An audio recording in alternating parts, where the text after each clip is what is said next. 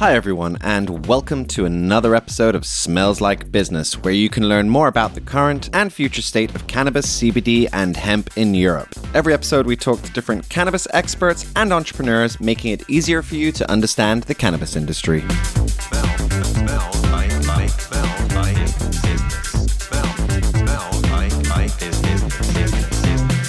I'm your host, Tom, and on this episode, I'll be continuing my conversation with Xavier Gaia. On episode 68, Xavier shared his personal story of how he got into the cannabis space, which spans almost 20 years now, and how Resin Seeds, the company he works for, created Cannatonic, one of the first CBD rich cannabis strains to hit the market. I highly recommend giving that episode a listen if you haven't already. On this episode, however, we talk about clones, and more specifically, Klonetics, a Canadian licensed cannabis nursery offering ready to flower clones and having the largest breeder backed global catalogue in the industry. We'll get into more of that in this episode. Xavier is their head of EU sales, and the company recently partnered up with a Portuguese production facility that also has an EU GMP lab. I think it's safe to say Klonetics is getting pretty serious here in Europe. So, if you want to learn more about the benefits of clones and what Klonetics is getting up to, well, just keep listening. All right, let's continue from where we left off.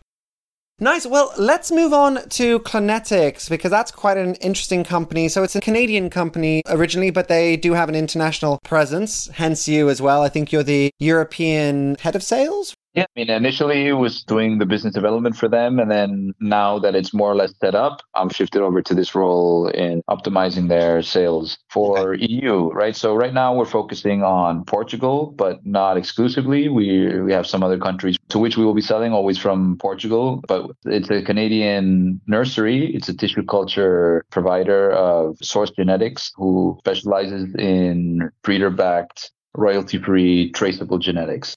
Some of the, the breeders that we have here on our catalog will have landrace strains, so things that have not really been explored in, in the public domain very much. But then we have other companies who have been stabilizing their genetics for decades.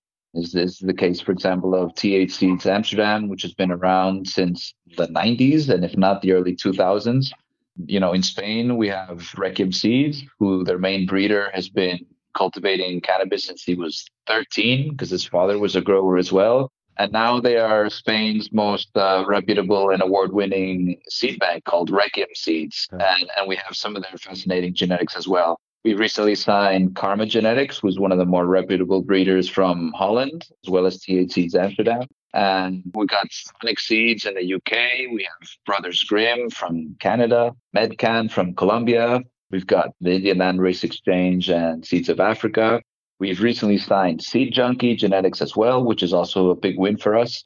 So our catalog is quite impressive. It's all over the place. We have something for everybody. There's some of the new school and the old school. There's unexplored strains. There's strains that have a very well known lineage and have established user base already. So corporations who wanted to to tap into that existing user base could do so. Or the catalog is very deep. 12 breeders, I think 300 different strains. Oh, wow. Eventually, that's just going to expand to more and more.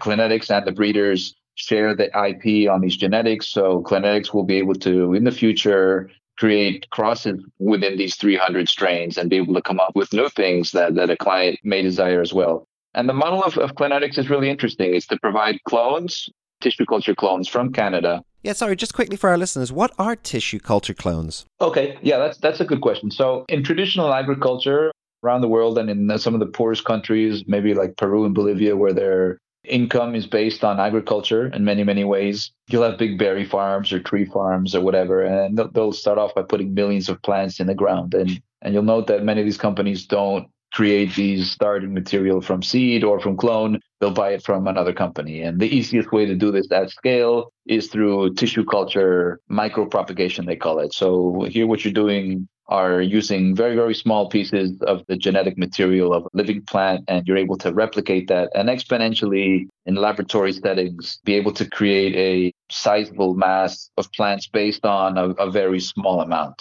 Essentially, that's tissue culture, and the benefits to it are vast It's not only that you're able to create a huge amount of plants in a short amount of time, but the plants are also coming sterile and free of pests and uh, hopefully, if done right, also diseases.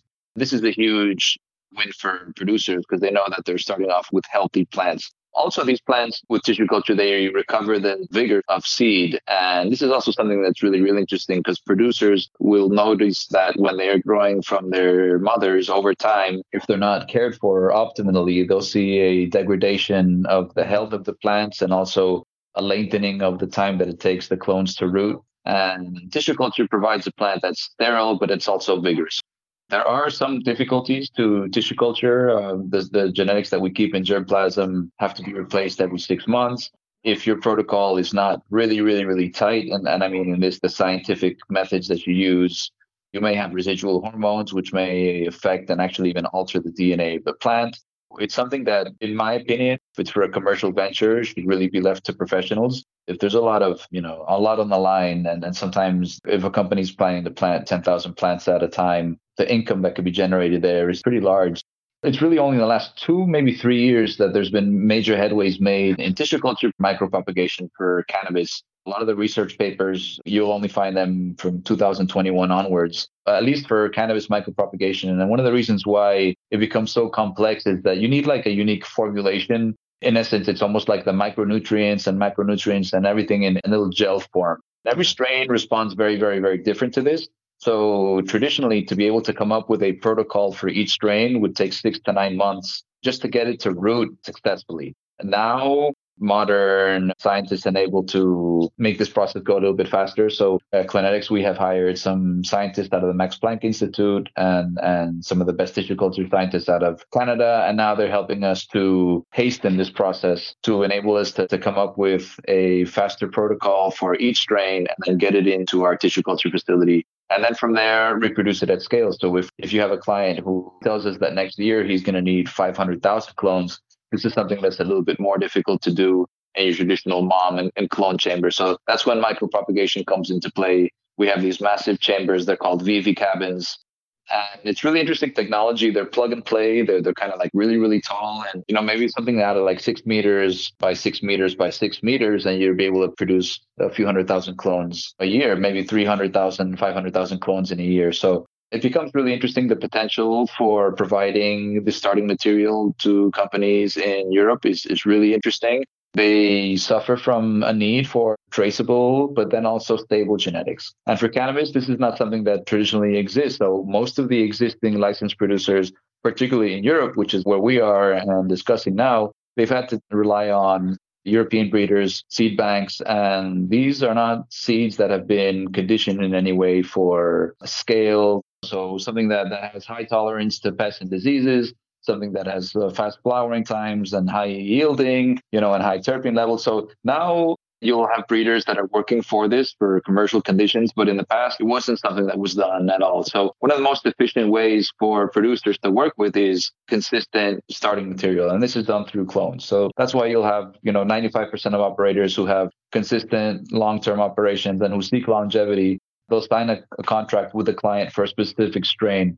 So they need to be able to replicate that strain continuously, and you can't do that from seed. So either they keep their moms and they make their own clones, or you come to a company like Klonetics and you tell us in advance how many clones you're going to need by this date, this many months in advance, and we'll be able to provide 10, 20, 50,000 clones of X many different strains that come with sterility and full vigor. They're breeder back. They come with breeder's rights and breeder's notes as well. So you'll have like a, a, full explanation of what to do week by week for every strain that you're growing. And I think one of the cooler things that, that Klonetics has is that, that you have access to the breeders. It's the breeders who are getting paid. That's also one of the cooler things about this business model is that the people who, who are part of this collective are finally being looked after. They get a piece of their pie. Exactly, because otherwise people get the seeds in the souvenir market and they grow it to their heart content, but there's no kickback to the actual producers. I can't speak with certainty, but I believe that in a lot of the fruits and vegetables that we buy today, the breeders, you know, when the plants are getting sold and put in the ground, they're they're getting a percentage of those in the form of royalties. So why should that not translate into the cannabis industry? Absolutely, absolutely. And this is, you know, we have to all admit that, especially those in, in what's now the white market, is the flourishing legal market of cannabis, whatever space it's in. It's all, as they say, you know, standing on the shoulders of giants based on the work that the legacy market has pushed forward for, for so many years. And the idea that corporations can come in here and then reap all the benefits is a little bit hurtful because there's a lot of breeders and, and black market growers who suffered through all kinds of fear and exploitation for many years I think that's one of the cooler things that the Klonetics business model offers is that we're able to, in one way or another, finally look after the breeders in this way. And I think that's what attracted the, these breeders to this company. Say, look, here's my genetics. I'll let you take them and resell them. Myself personally, I was invited as one of the breeders, one of the 12 breeders as Resin Seeds. I saw the vision so much and I started kind of doing so much for residency in Europe that I guess Klonetics, and I'm very grateful to them, I was very fortunate, ICBC in Berlin, not where I met you, but the year previous, to meet my current partner in Portugal, who is an existing licensed producer and also has an EU GMP facility and was very kind to take the time to listen to me. And she understood the value of being able to provide genetics to her local competition in Portugal. And it's not really competition because in Portugal, the licensed facilities are all producing for an export market. It's not for the local Portuguese market. So they all have to get their genetics from somewhere. So our company realized, our partners realized that, you know, it was a very quick path to victory if we're able to, you know, provide genetics for for them, but then also for everyone else. So we've been working hard with our partner in Portugal to set up our, our nursery there. We're almost operational. We have over a dozen genetics that are high in THC most of them over 20% and high in terpenes and meeting a lot of the market requirements that uh, European producers are looking for. And Klonetics Europe is, is a reality. We're going to kick off in Portugal in a heavy way and then look to expand and help out some other countries. We're looking at Austria, we're looking at Holland, the UK, Switzerland, Germany, Greece, and a few other places. Yeah, no, for sure. And, and Portugal's a good place to to kick off, right? So they want to be one of the the leaders in definitely in cannabis production. That sounds super interesting. Quick question about clones. I mean, with your clients, are more and more companies, I mean, I'm talking B2B obviously, are more and more companies switching to clones? What is the ratio of seeds to clones, or does that really vary on the specific situation of that company? I would tell you that unless they're an outdoor operation, and even then they would look at clones, but if it's any kind of greenhouse or indoor facility, unless it's for validation purposes, where they decide that it might be easier to start from seed, this is something that you'll rarely, rarely, rarely ever see in the cannabis space. You'll see that most producers around the world, but at least specifically in Europe, where my work is based, it's almost all clones. So the ability to have clones which then are traceable. And by that, it's having this full acceptance, governmental acceptance. And we have partners like Cannavigia who help with our, our track and trace and compliance. So we're able to demonstrate from the very, very beginning that these things are coming in from day one with all the permits that are needed from both Health Canada, now from Infarmed in Portugal. And it makes, uh, because it's a third party, it just makes our business dealings look a lot cleaner. So you know, there's no doubt of where our intentions lie. Yeah, I mean, transparency, traceability, and trackability, right? Super important in this day and age in all industries, and cannabis industry is no exception. Yeah, I had Luke Rickner on the show a little while ago from Cannavigia to talk about just that.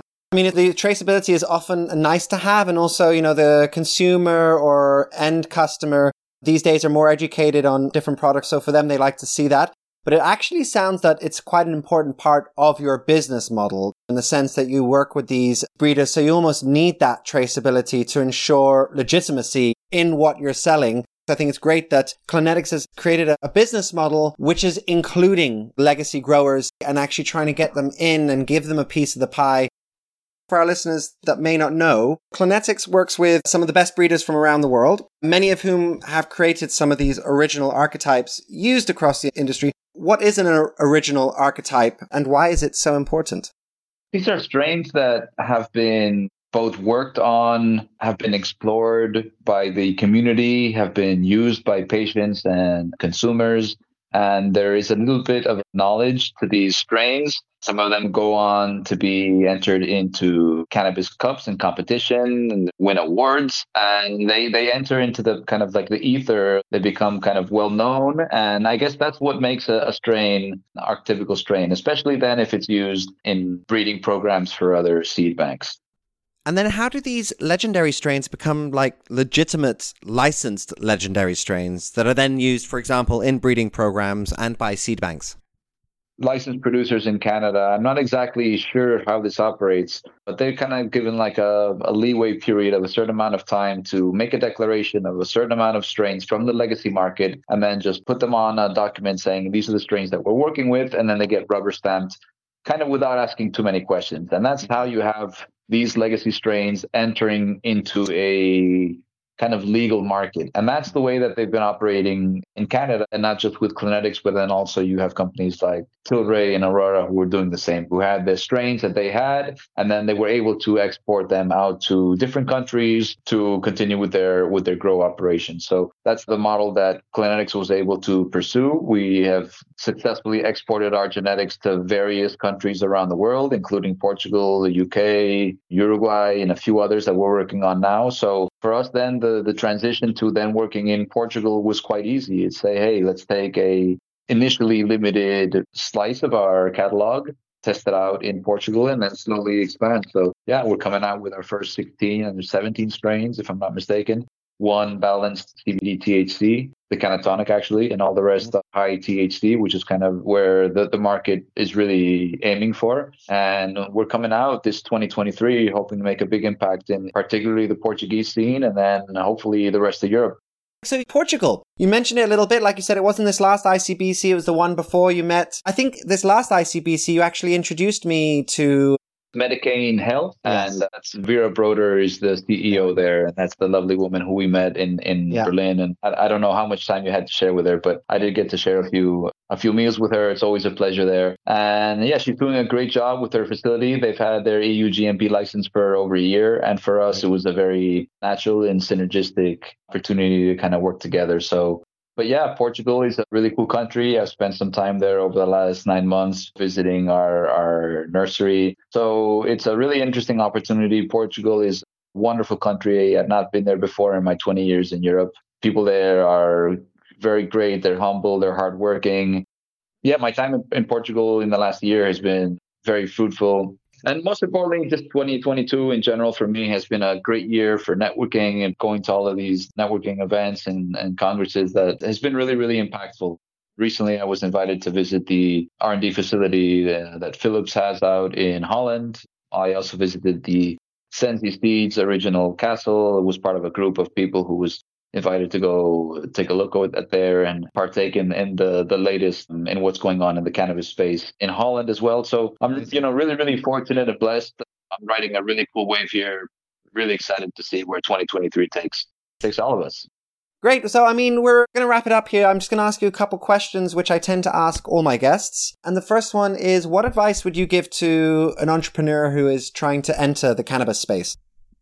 Well, I guess the first thing would be to have a passion, to learn about it as much as you can, to have something to add to a conversation that's not the usual, and then to follow, I guess, the most interesting people that you can. LinkedIn is a great place to do it, even more than, I guess, uh, any space that I've seen at this point, at least career wise. And then, as I mentioned before, sign yourself up for these networking events, dress up sharp, make some friends, and then just go to the next one, saying hi to the friends that you made before. And little by little, kind of depends what you're looking for. And you have to kind of really have a clear idea. And if you don't, then just try a little bit of everything. Most of the people who want to join the space are all connected by a shared passion for cannabis. So either be growing or extracting or promoting the lifestyle of it if you can find a way to specialize and get people to listen to you and to learn from you, then you have something to add.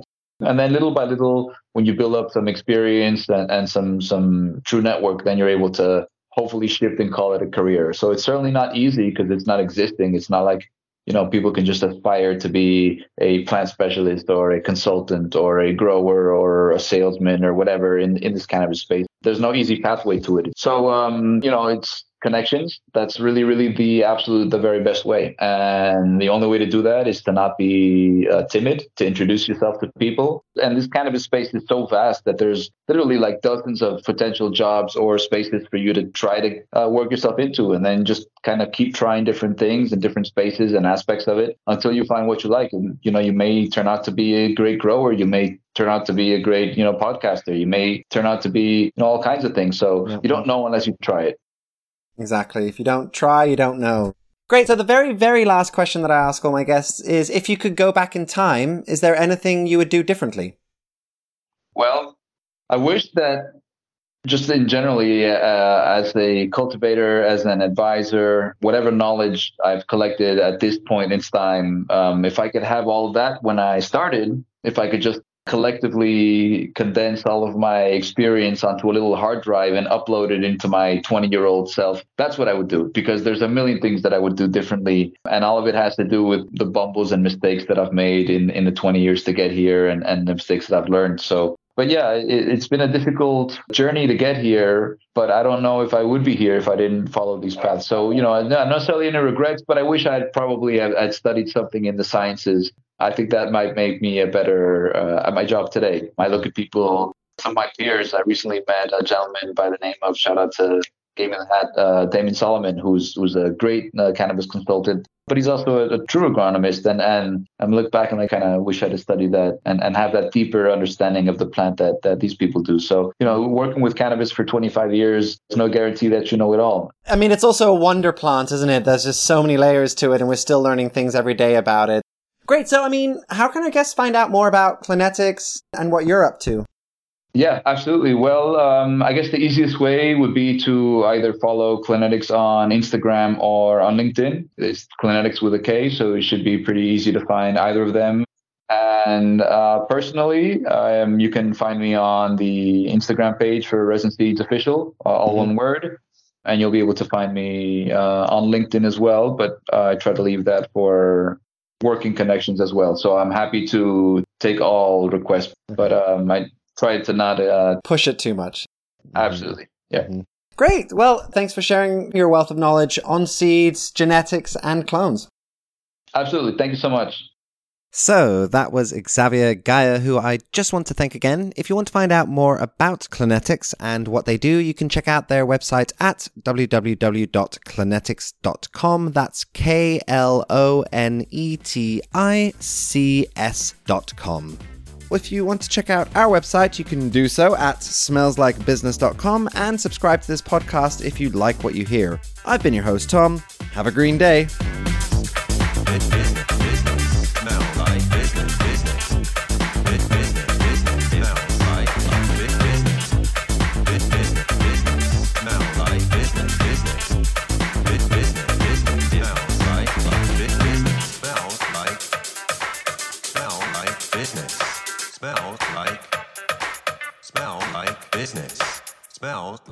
Business.